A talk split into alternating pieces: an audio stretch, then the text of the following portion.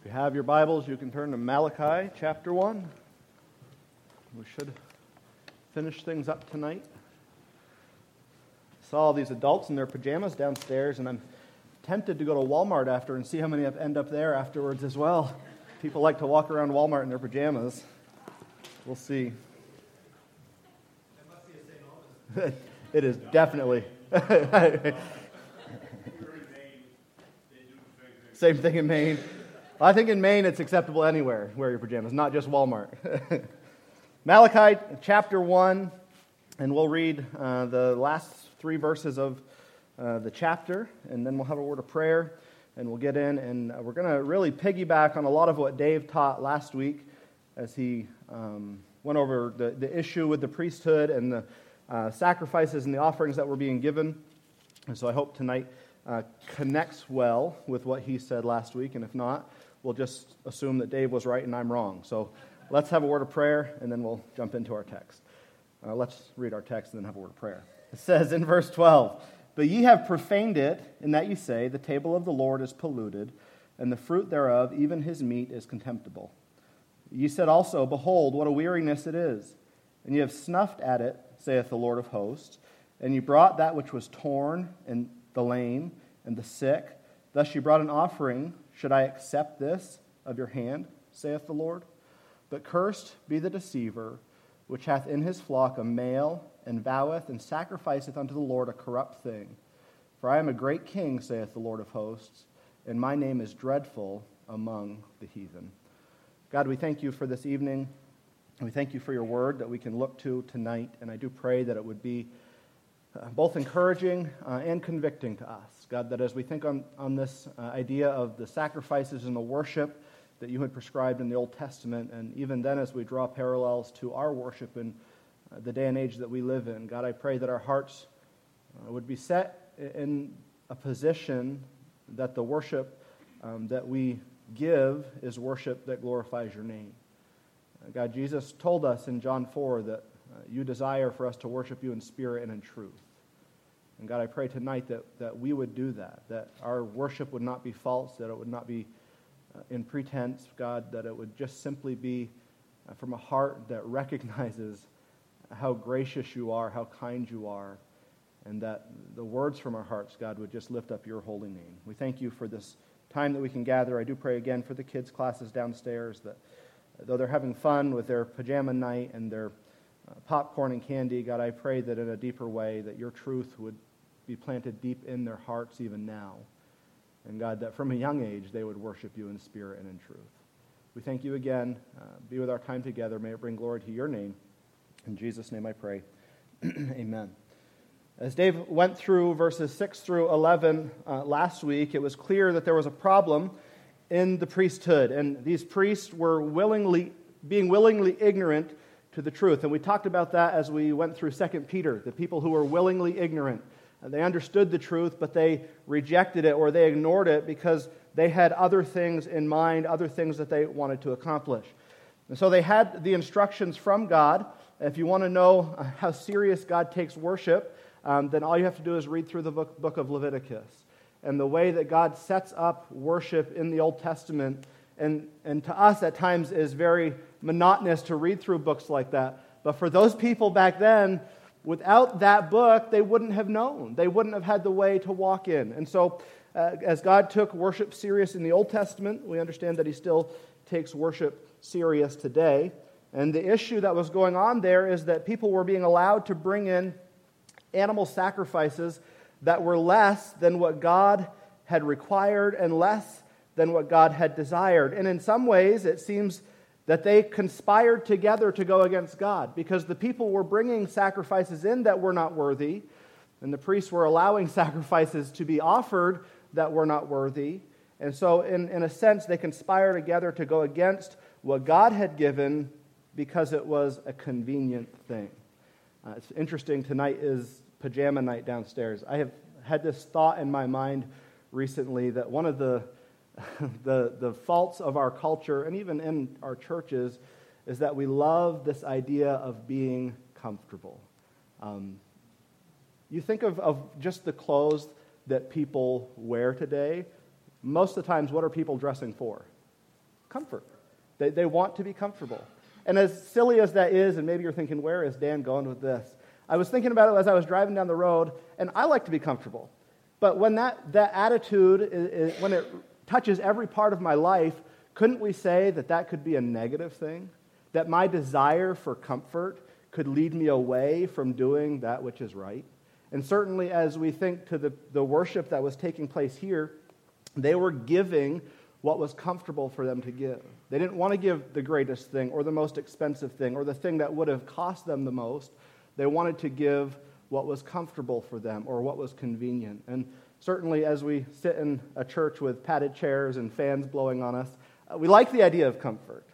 But what would life be like, or what would our worship be like, or what would our church attendance be like if all of the things that were comfortable in church were stripped away and we were left with just the bare necessities? Would we still gather for worship?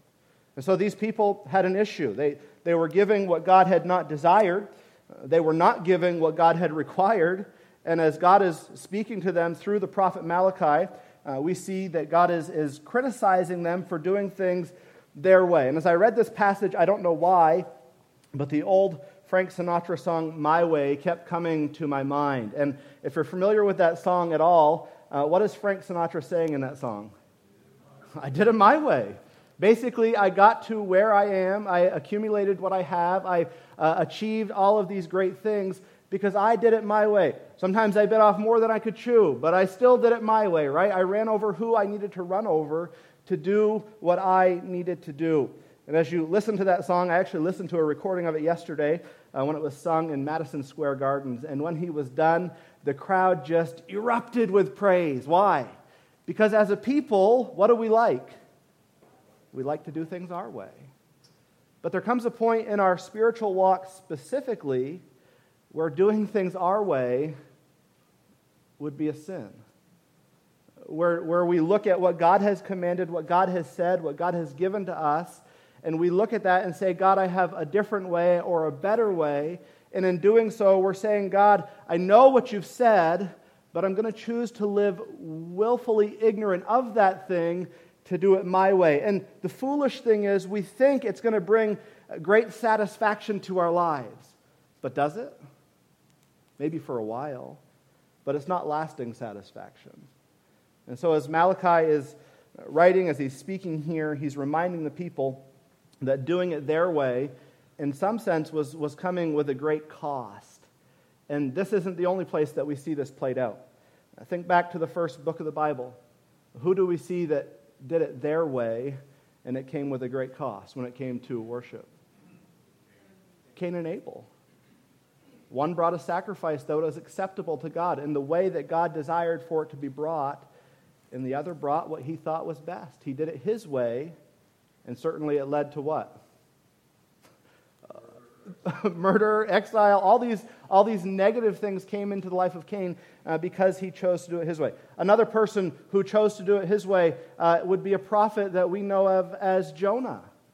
God said, I want you to go to Nineveh. And Jonah said, I'm going to go my own way. And where did it end up, Jonah, uh, land Jonah? In the belly of a fish, and then being spit up on shore uh, after three days. So go doing things his way didn't, didn't work well. Uh, certainly, we could, we could think of others in the Old Testament, but if we fast forward to the New Testament, uh, we could think of Ananias and Sapphira, who chose to do it their way. They said, We're going to say that we're giving all, but really we're going to hold a portion back. And when they were deceiving, as it talks about here being a deceiver, when they were deceiving those around them, it ended up costing them their lives.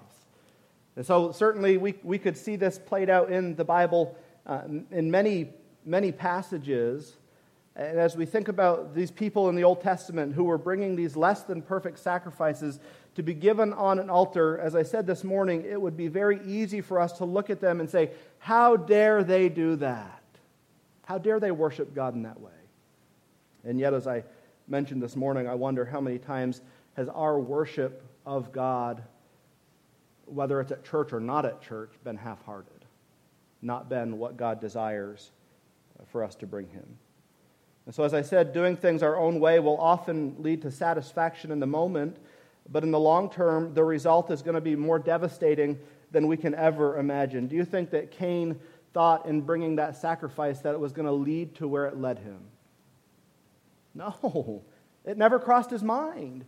He just thought that God should accept this because it's what I am giving him. And we know that's not the case. God didn't accept it. And God gave him second chances, and yet he still didn't do what he was supposed to do. And so in this section, Malachi is calling the priests on the carpet. They were to give an answer for the spiritual state of the people of God, and God wanted them to know that He was not pleased with what they had allowed to go on, and He needed them to understand this. Their spiritual pride of being the people of God, and specifically the priests of God in this moment, had caused them to become complacent in their endeavor to actually worship according to the Word of God. And I think that complacency is something that we often will fight as well. That because we are the children of God, it doesn't matter how we live. But it does. It matters a great deal. And you can read in both the Old Testament and New Testament and understand God's desire for his people and how they are supposed to live. And so, while this was a problem with the priesthood here, uh, we understand that in a much greater sense, a much grander sense, it's really a problem that, that every believer faces at some point in their lives. And it's something that I think we need to live with in the forefront of our minds to make sure that we're living in a way that would please God. I want to back up just for a moment to verse 11, partially because I was jealous that Dave got to teach on this verse and I didn't get to. But verse 11 uh, says, From the rising of the sun even to the going down of the same, my name shall be great among the Gentiles. And in every place incense shall be offered unto my name, and a pure offering for my name shall be great among the heathen, saith the Lord of hosts. And so, this is in some ways a prophetic promise that God is giving that even though his name wasn't being honored in the way that it deserved to be honored, God is saying, My name is still being honored. And, and it may not be in this group of people, and it may not be how, how um, how they think it's going to happen, but God's name was indeed being honored. And as I, read that, it reminded me of what John the Baptist said to the Pharisees in Matthew 3. He said, Oh, you're, you're excited or you're bragging about this idea because you're the seed of Abraham. But when then what does John say to them? He says, I want you to know that God is able to raise children up from stones that can worship him. And as I read this verse in, in Malachi 1.11, and as I thought about that, I idea of what John the Baptist says in Matthew 3, it just struck me with this reality that God's name is going to be praised. Whether we do it or not, God's name is going to be praised. But isn't it amazing that He invites us to take part in that? Think about that for a moment. God invites us to praise his name. He invites us to be ones who magnify his name, who lift up his name, who, who take part in making his name known among the earth. And if we think about how great God is and what God has done, why would we not want to do that? Why would we not want to do the very thing that he has invited us to do? And I think it goes back to what was happening in Malachi, and it was this attitude of complacency that had set in. That the people were just okay with doing okay.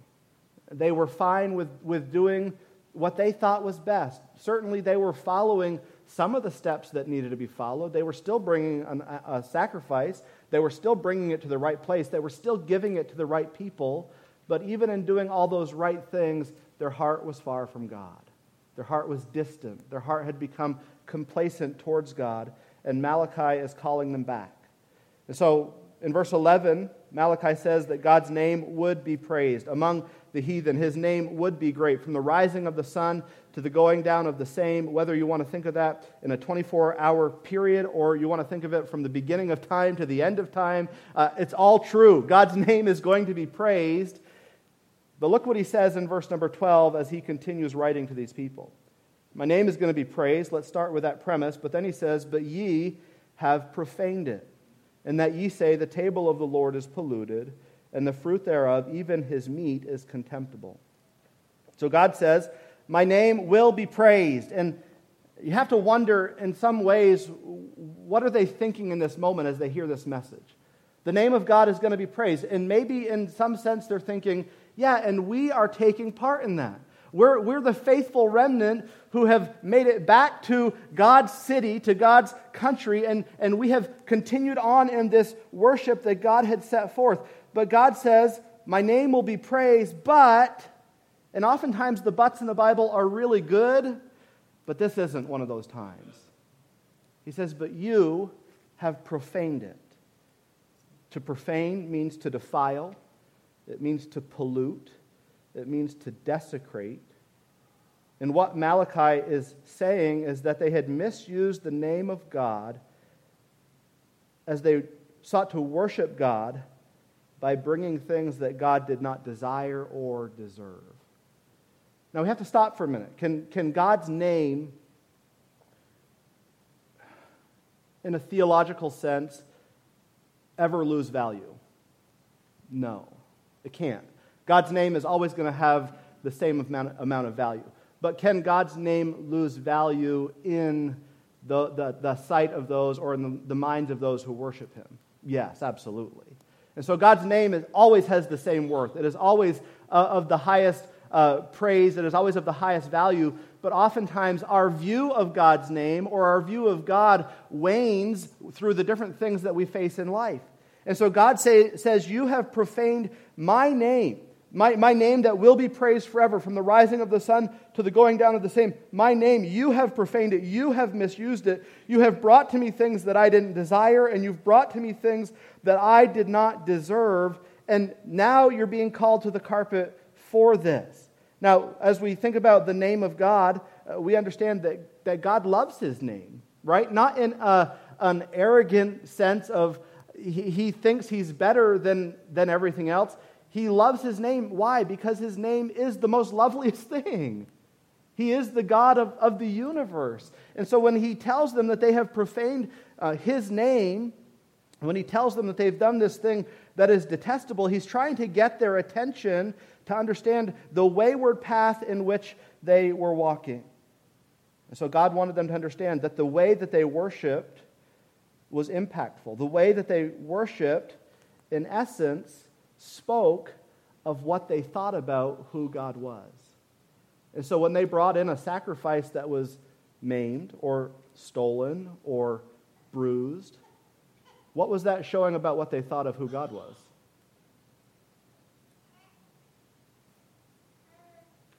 That it was less than, right? It's not worthy. Yeah, it's not worthy of the best. God's going to be satisfied with what I bring him. And so as Malachi starts out, he tells them that they have profaned the name of God. And as I, as I think about our sacrifices, I think about our worship that we bring to God, um, I was reminded of what the writer of Hebrews says in Hebrews 13 15, where he says, By him, therefore, let us offer the sacrifice of praise to God continually, that is, the fruit of our lips, giving thanks to his name. I wonder as we think about this idea of of, of them profaning the name of God by their, their lack of seriousness in the sacrifices, how often could we possibly profane the name of God in that we don't praise Him like He deserves or desires? Something to think about.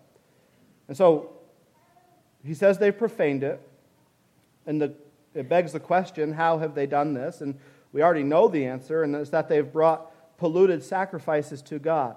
Uh, their gifts and their offerings and their sacrifices and their altar worship had become a thing of convenience rather than a gift from a heart uh, of worship. And we must understand that worship can never be a thing of convenience. If worship is a thing of convenience, then we're not really worshiping. And if we are worshiping, we're worshiping self more than God, right? So worship is always supposed to cost something. It's, it's supposed to cost something from us as individuals, it's supposed to cost something from us as a whole. Now, we could think of this simply in, in the way that we give tithes and offerings. When we give tithes and offerings, does that cost you something? Yeah, it certainly does. When you get, get, your giving statement at the end of the year, you can see that you gave X amount of money to the church. Well, here it's through the church, right? Not just to the church, but through the church. And, and it cost you something. But I don't know of anybody that I've ever talked to who looked at that giving statement and said, Man, I wished I used that money somewhere else. And why don't they have that heart? Because they gave with the right heart. They gave with a heart of sacrifice and lifting up their praises to God. And so the people were bringing in these sacrifices uh, that, were, that were maimed to some degree. They, they were not perfect, they were less than what God desired. And I think we also have to stop at this moment and ask is God just being petty? Right? They're, they're bringing a sacrifice. Is God just being like nitpicky here and, and saying, looking at what they've done and saying, well, you could have done a little better, right? Like when I, when I make the bed and Brianna says, well, you could have done better, right? I'm not a very good bed maker at all. Um, what do you think? Is God being nitpicky here? Is he being petty? No. Why? Why would we say God's not being petty? Because he's worthy of the best. It goes back to that same uh, attitude or mentality that we talked about earlier.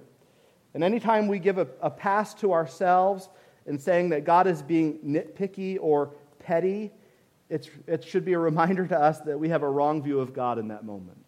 God is not petty. God deserves his name to be praised because he is the one true, just God. So he says, You've profaned my name because you've brought these sacrifices that were less than what I desire, and they're less than what I have, have demanded from you.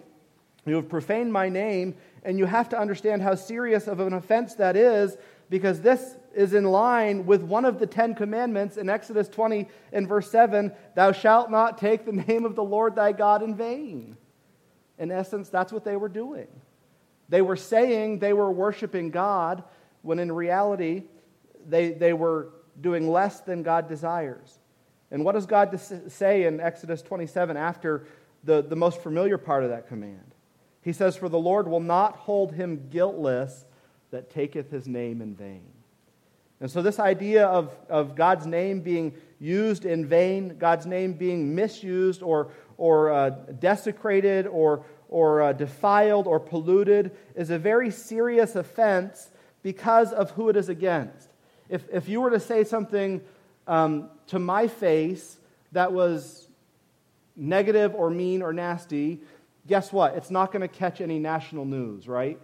But if, if you're someplace and you're having a face to face with a, a, president or the, the king, I, we used to say the queen for so many years, but the king now, and you said something derogatory and nasty to their face, and the media was there, guess what? It's going to catch the attention of the rest of the world. Why? Because of who you're saying it to. And so God is not just another one of us on our level, but God is up here. And anytime we do something against God, we have to understand it's a great offense because of who He is. And so Malachi says, You've profaned it. You've said the, the table of the Lord is polluted, and the fruit thereof, even the meat, is contemptible.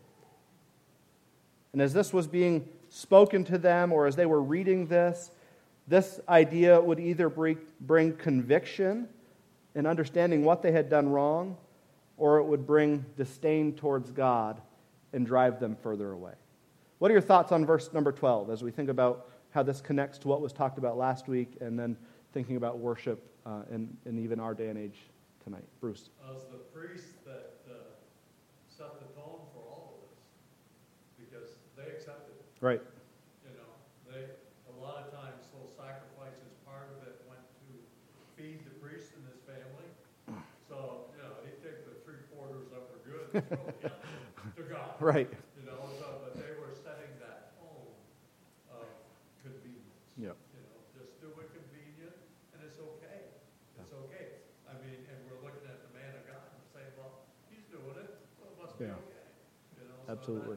That, that the James 3 1 verse is, uh, be not many masters, Yeah. for greater is your condemnation. That is a verse that always scared me as a pastor, I'll tell you right now. Plain scared me, knowing that there's still an accountability coming. I retired, but I didn't retire from that accountability. Right. It's still coming someday. Yeah. And, uh, these guys had just no fear of God themselves. Right. And they're teaching the people not to fear God either. Yeah. Absolutely. Anybody else? Leah. kind of along with that, I was looking at pastor, but I think what the Lord has put in my heart to use is our testimonies. It's like, we can think of it as our walk in terms of attendance in church and stuff Hmm. like that, but also like, um, like I can't help but think of sort of like a faith and, um, walk with the Lord where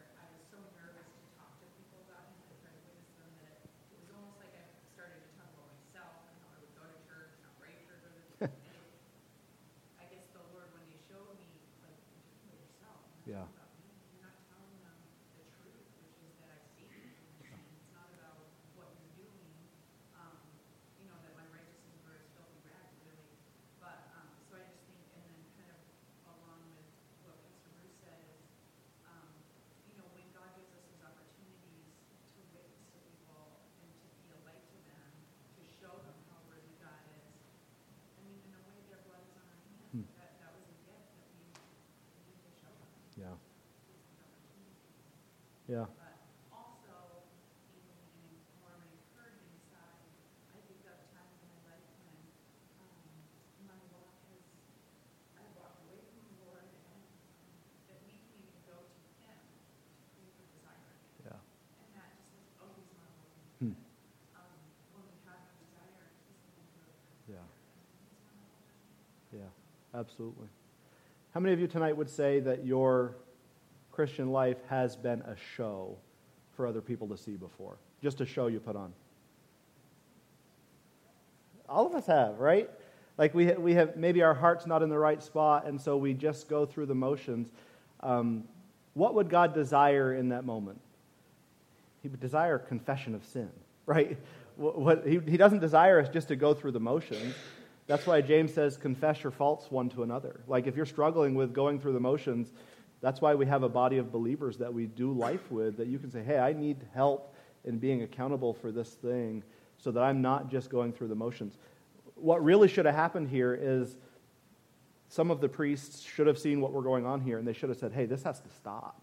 And that's basically what God says in the previous verses, right? Not one of you was willing to shut the door, not one of you was willing to shut this down. You just let it continue. And so it wasn't just one that had erred, but it, it, maybe it started with one. Maybe one became complacent, and that complacency spread. And similar to what um, uh, we saw in Galatians 5 9 this morning at the end of that passage that we read. What does he say? A little leaveneth what? Leavens the whole lump. So a little bit of negativity or a little bit of waywardness can impact those around us. And, and uh, as Malachi is writing here, he's letting them know that God had had enough. And so it's, it's, it's time that we stop worshiping for the show and we get back to the heart of worship. That, that if we had to bring in, uh, there was actually a pastor in California who threatened to do this, to get rid of their pews and just bring in um, wooden benches without backs to see how many people would show up to church if that's what they did. And I guarantee there would be some people who would say, I'm going to find a different church, right? That's, that's too hard. Too hard? Well, maybe the chair's hard, right? But you can sit there uh, on a basketball bleacher for two hours and, and cheer a team on. We've all done that. Couldn't we sit in church for an hour and a half and worship God? Just jump up and shout amen. That's right. Wow. Yeah, that's right. Uh, I was thinking too of the letter to Ephesus in Revelation, they're going through all the right motions. yep. And they sound doctrine, good works, and all that stuff, but God called that good church by show to repent, Hmm. where there's no removing. Yeah, You know, that's, that's what the show was. Absolutely. When you're talking about the church, I was looking at an article the other day, and there was the church started in Africa and had a wooden cross nailed to a tree. And that was. That's how it started. You sat in the shade as the sun that was the church, and it was a growing church. yeah, They absolutely. Yeah. On the ground. And, and I'll, I'll say, you know, and I think we all understand this, nothing wrong with having padded chairs, right? There's nothing wrong with having air conditioned buildings. I'm not threatening to take them away. Trust me, I, I won't do that. But if they were taken away, what would our attitude be towards coming to this place?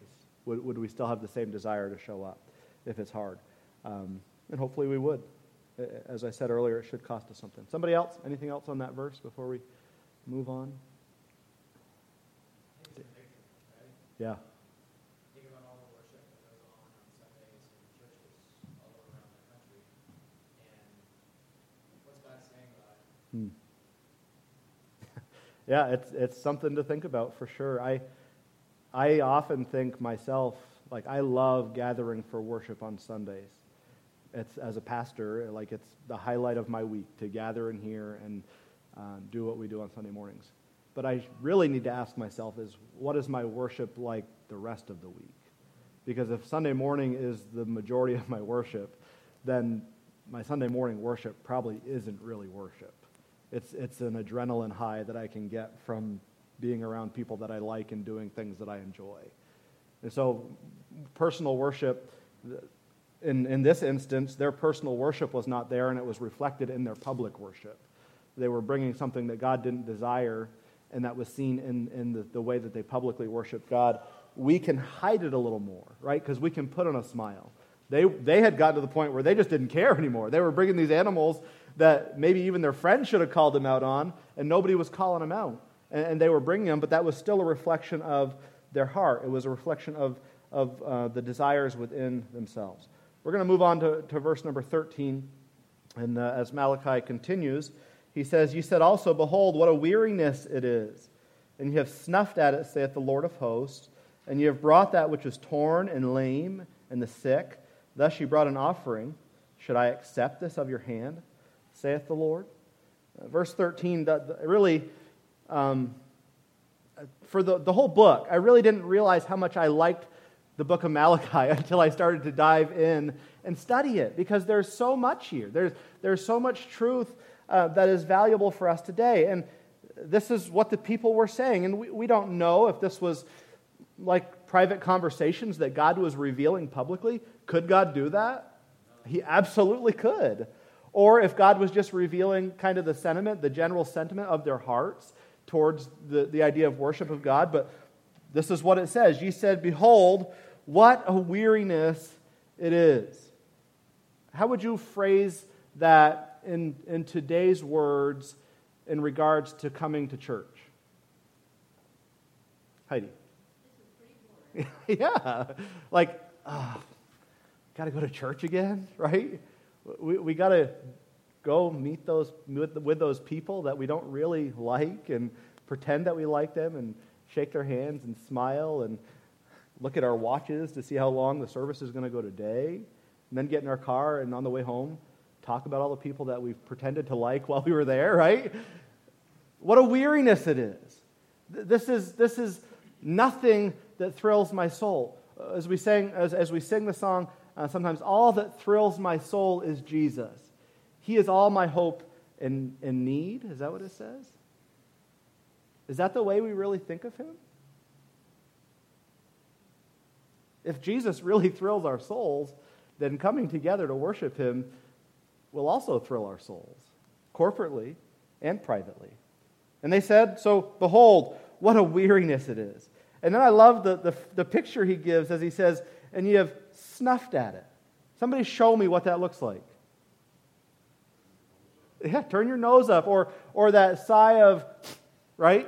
You, you think of a, a, cow as they're snuffing Maybe when their nose gets tickled, if you ever walk through a barn or if it's early in the morning and you, you just see that, for lack of a better word, snot blow off their nose, right? That's what, what Malachi is saying they're doing. They said, Oh, what a weariness it is. And they snuffed at the idea uh, of, of bringing these sacrifices to God. And it wasn't just their heart, and it wasn't just the words that they spoke, but as we've already said, it was pictured in the things that they brought. Malachi says, You've brought that which is torn.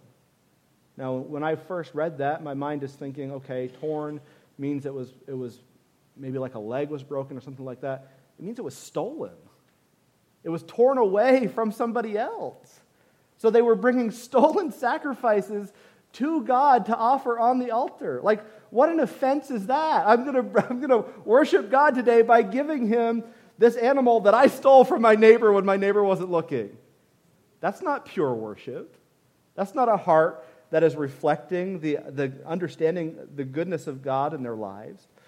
And then he says they were bringing these things that were lame. And so as they, they brought these stolen sacrifices, then they brought these lame sacrifices, and maybe to others it looked like they were carrying these sacrifices because they valued them so much, when in reality they were carrying the sacrifices because the sacrifice couldn't walk for himself.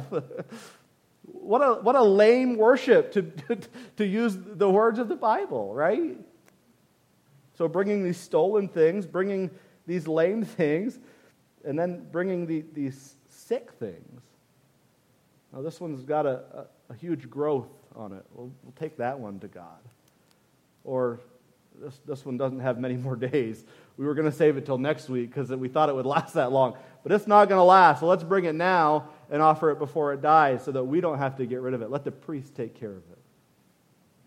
So they were bringing these things to God, to, to worship God, and yet God could see right through their false worship. And to me, that is convicting. That God can see right through my false worship. He can see when my worship is lame or sick. He can see when my worship is torn, when it's not what it should be or what it could be or even what God desires. God, God's not saying that our worship in our day and age has to be perfect. He's saying that our worship has to be done with a right heart. And so you can be going through deep trials and still worship God. Read the Psalms, right? How often is the psalmist wishing he would die almost, and yet he's still able to pen words that are praiseworthy to God? And so God's not saying to us, you got to have that perfect smile and you got to have that perfect family and you have to have it all put together. He's saying, No, I want you to worship me with a perfect heart. And so, in the middle of your trial, when everything's falling apart and your kids are going haywire and you've lost your job and you've got no money, that you still worship God with an understanding that God desires to be worshiped. Your worship doesn't have to look perfect. And they obviously didn't care about that, right? They, they weren't concerned with their worship looking perfect because they were bringing anything and everything to lay on the altar. Uh, and, and for us, obviously, it's very different. But for us, we can rejoice in that, that God sees us where we are and yet still desires our worship in, in those times. And then God asks him a question Should I accept this? What, what do you think he's thinking they're going to say? Well, he knows what they're going to say. And it's likely a rhetorical question, right? At this point, hopefully, the, the conviction had set into their hearts and their waywardness had been sufficiently pointed out. No, that's not really the case because there's still a couple more chapters to go in Malachi. But that's what we would hope. And God asked, Should I accept this? Should I accept this offering that you have given, this, this offering that is less than what I deserve and less than what I desire? Should I accept this at your hand, saith the Lord? As you read verse 13 and you think about the way that they were coming and uh, the heart attitude that they had in coming, um, just as it was then, it's revealing an issue of the heart. And that's exactly what this will re- reveal in our day and age as well. Any thoughts on verse 13 as we think about the things they were bringing and the way that they were bringing those things? Yes, Jessica.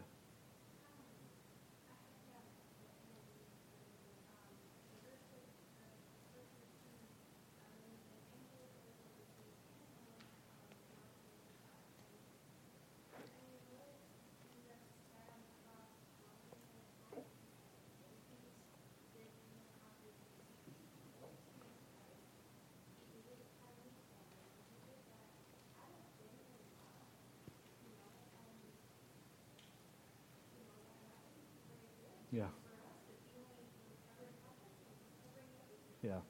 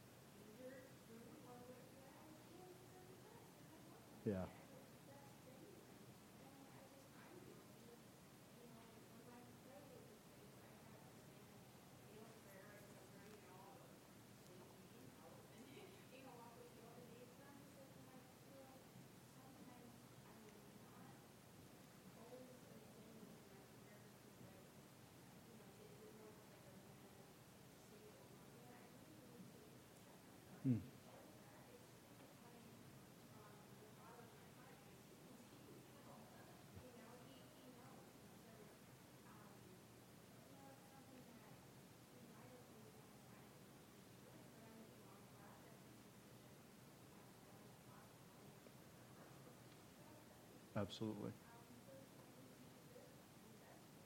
Yeah. Yeah, that's good. And as we think about these sacrifices that were they, they were giving, ultimately, who was it a picture of? It was Christ, right? These, every one of these sacrifices pictured the ultimate sacrifice that would eventually be given, which was the perfect Lamb of God uh, who was given before the foundation of the world. Somebody else, any thoughts on 13? Yes. So something that comes to mind for me is like how we thank God through the good times, but then the bad times, well, one of the things is yeah. Yeah. instead of leaning on Him through the good and the Yeah. bad times, give us that strength and to praise Him with our whole heart instead of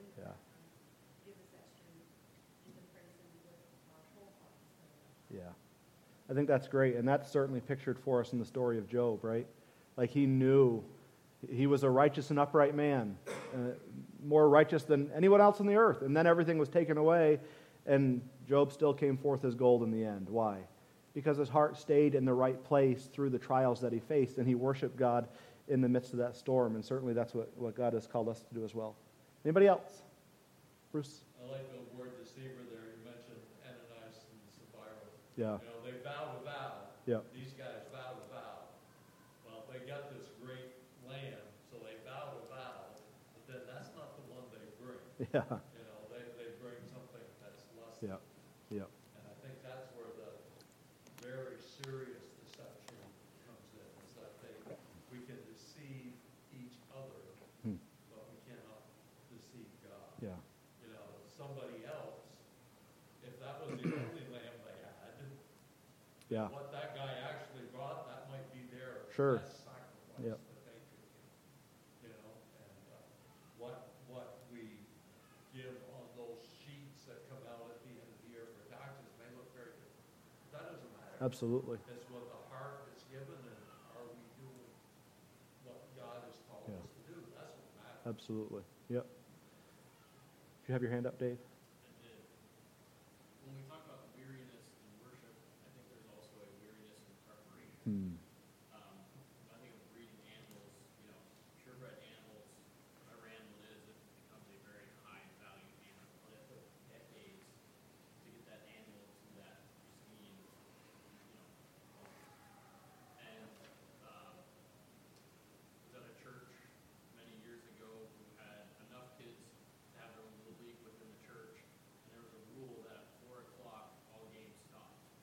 And so they'd start the games early, and I remember watching a game, and it came, turned four o'clock, the game wasn't over, the game was canceled, umpire came out and said, go prepare for church.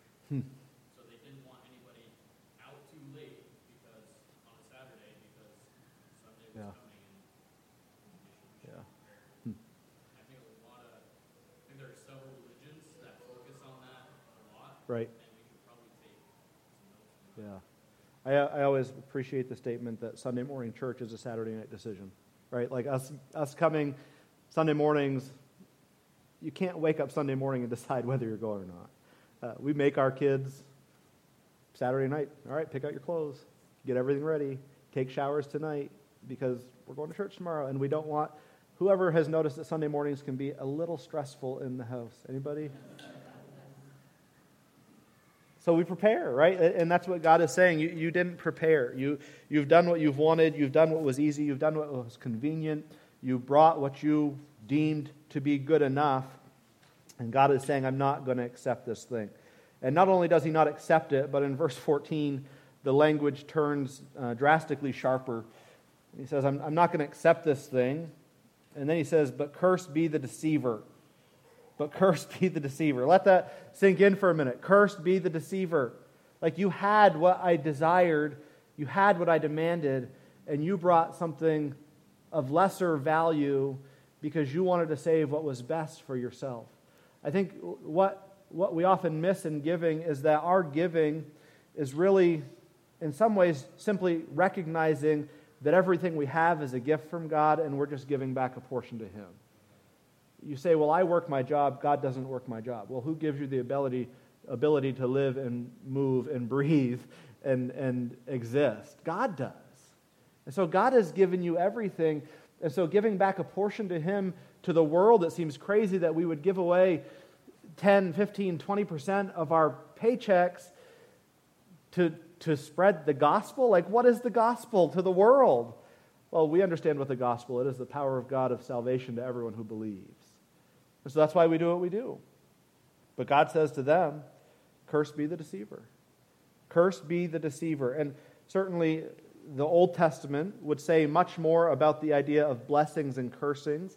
And they would have understood this uh, certainly as the people of God. How many times did God curse the nations around them for their benefit? And now here were the people of God being cursed. That these individuals would, would, would try to deceive God in this way. God was calling a curse upon them. And we don't know what the extent of that curse is. We don't know exactly what God is getting at here in its fullest detail, but I imagine if they heard the word cursed be the deceiver, that it struck a chord in their hearts. I know when I was a kid, when my mom would say, Wait until your father gets home, and then my father got home, guess what? I knew I was going to get punished in that moment. And so when God says, Cursed be the deceiver, it would, it would turn a, a light switch on in their minds and understand that they had done something wrong. And they would remember, yeah, I, I did have in my flock a male. And I did vow to give that to the Lord. And yet I, sacrificed something of lesser value. And I don't think God's, God's words here are just being dramatic to get their attention. God is being serious in what he says. But at the very same time, I think it, it is getting their attention, at least hopefully. And why does God say this? Why does God have the right to say this? Why does God have the right to call them out for the things that they were doing? Why does God have the right to curse them for, for deceiving uh, or seeking to deceive both God and others in their worship? Why does God have the right to do this? Why? Because He is God. He's the great king. And any king of any kingdom can decree whatever he wants. And if the people don't follow that decree, then what happens? They pay the price. And in some sense, here, God is calling them out and saying, I am the great king, saith the Lord of hosts, and my name is dreadful among the heathen. What is God getting at? He's saying, Understand this the wicked nations fear my name, but you don't. The wicked nations respect who I am. After, after all of Israel's history, there was some sense where, where the nations around Israel understood that the, the God of Israel was a very different God. God's name is, is feared among the nations, and yet it wasn't feared among his own people. And so he's calling them out. He's pointing out the error of their ways. He's pointing out the wickedness of their sacrifices. He's cursing those who have deceived in, in the false worship that they have given. He's calling them to take an internal look at their hearts, to think about their attitudes and actions in preparing for worship and carrying out worship. And he's doing this why? Because he hates them? No. He's doing it because he loves them. Because he knows there's a better way for them to live. He knows that he has provided for them the ability to live in a way that pleases him. This was in part the purpose of God giving them the law, so that they could relate to a holy and just God, so they could understand how God desired for them to live as his people. Wednesday nights, we've been talking about uh, the, the Holy Spirit and how the Holy Spirit uh, is the spirit of adoption who brings us into the family of God. And if we are in the family of God, then our lives should resemble the God whose family we're in. And if these people boasted that our God is the King of heaven, and then they turned around the very next day and brought in an animal sacrifice that was lame and sick and stolen. What would the rest of the world look at and think about their God? Well, you don't care about him that much. He must not be all that you say he is if this is how you're worshiping him. And isn't it interesting that when you look at, at heathen worship, what were they doing? going to the point of sacrificing children, right? And yet here, these, these people couldn't even bring in a, a spotless lamb. What does that say about the world's idea of worship towards their God versus God's people's idea of worship towards the one true God? Certainly something to think about. So as we, as we make our way, as we've made our way through this passage, uh, it's clear to see that the tone that God is taking with them is sharp. He's being serious in the things that he's accusing them of, and he's not accusing them uh, with false accusations because he's the God who knows everything. And I'm sure Malachi was not a, a favored prophet as he was speaking these words, right? There was a little disdain given towards Malachi as well uh, as the messenger of God, but nonetheless, the message went forth. The people heard what God had wanted them to hear, and then the people had a decision to make. And isn't that what every sermon should do? Call people to a point of decision? This is what the Bible says. Now, what are we going to do with it? And this is a question that we have to answer ourselves. I was reading in Romans 12, and I was reminded uh, of. There's some of my favorite verses, Romans 12, 1 and 2, and we know them well, but I, I heard it recently in the ESV, and I want to, I want to read it to you because it's neat how it corresponds with this idea of sacrifice and worship. And Romans 12, 1 and 2 in the ESV says, I appeal to you, therefore, brothers, by the mercies of God, to present your bodies as a living sacrifice, wholly acceptable unto God, which is your spiritual worship. Do not be conformed to this world, but be transformed by the renewal of your mind, that by testing you may discern what is the will of God, what is good and acceptable and perfect. And I like in the middle of, at the end of verse 1, in the middle of that passage, where he says, Us giving ourselves as an act of worship is a spiritual worship. You see, everything that they did was, was in the physical, right? They brought a physical lamb to lay on a physical altar so that they could see the physical blood pour down and have a physical representation of, of God's atonement for their sins. And yet, as Paul's writing in Romans 12, he's saying, but, but your gift of yourself is a spiritual worship. That as you're laying yourself on that altar, it really, in some ways, is mimicking the people bringing that physical lamb to the altar for years and years and years in the Old Testament. And I wonder that as we live our lives, as Paul describes in Romans 12, 1 and 2, are we truly living a life of spiritual worship? We can go through the motions and we can make it look appealing to those around us, and we can trick the people who sit next to us, and our Facebook post may even get a few likes. But are we really participating in spiritual worship of God in the way that we're coming into his presence? And so, if we learn anything from Malachi chapter 1, we learn this that God takes the worship of himself very seriously. And if God takes it seriously, then we should probably take it seriously as well. Any thoughts as we close up tonight? Yes.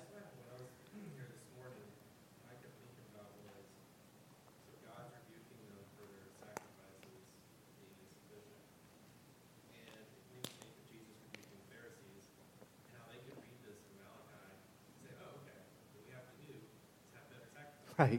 So we're going to offer up the big, I'm, they're trying to one up each other, so we do complete opposite. And instead of like the worst, you know, camp, Yeah. I'm going to do the best.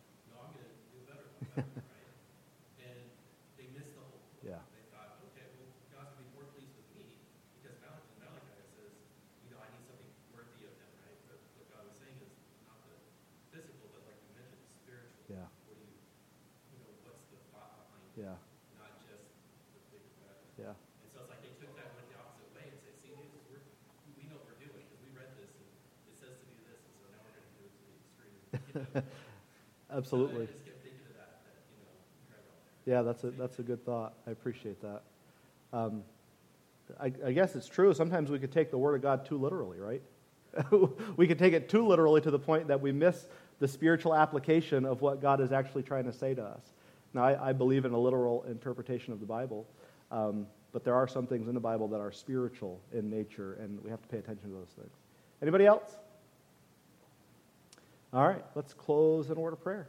God, we thank you for this evening that we can come to your house. We thank you for your word, and we do pray that it would um, complete the work in us, God, that you have sent it forth to do. I do pray uh, that as we see this example of, of, false worship in the Old Testament, as your people brought to you um, sacrifices that were not worthy, God, I pray that, that we would understand that in Christ we have the ability to worship you in a way, in the way that you deserve and in the way that you desire. And God, I pray that our our fleshly appetites would not hinder us from doing that. I pray that our own laziness, God, would not hinder us from doing that, but that we would, as Jesus says in John 4, worship you in spirit and in truth.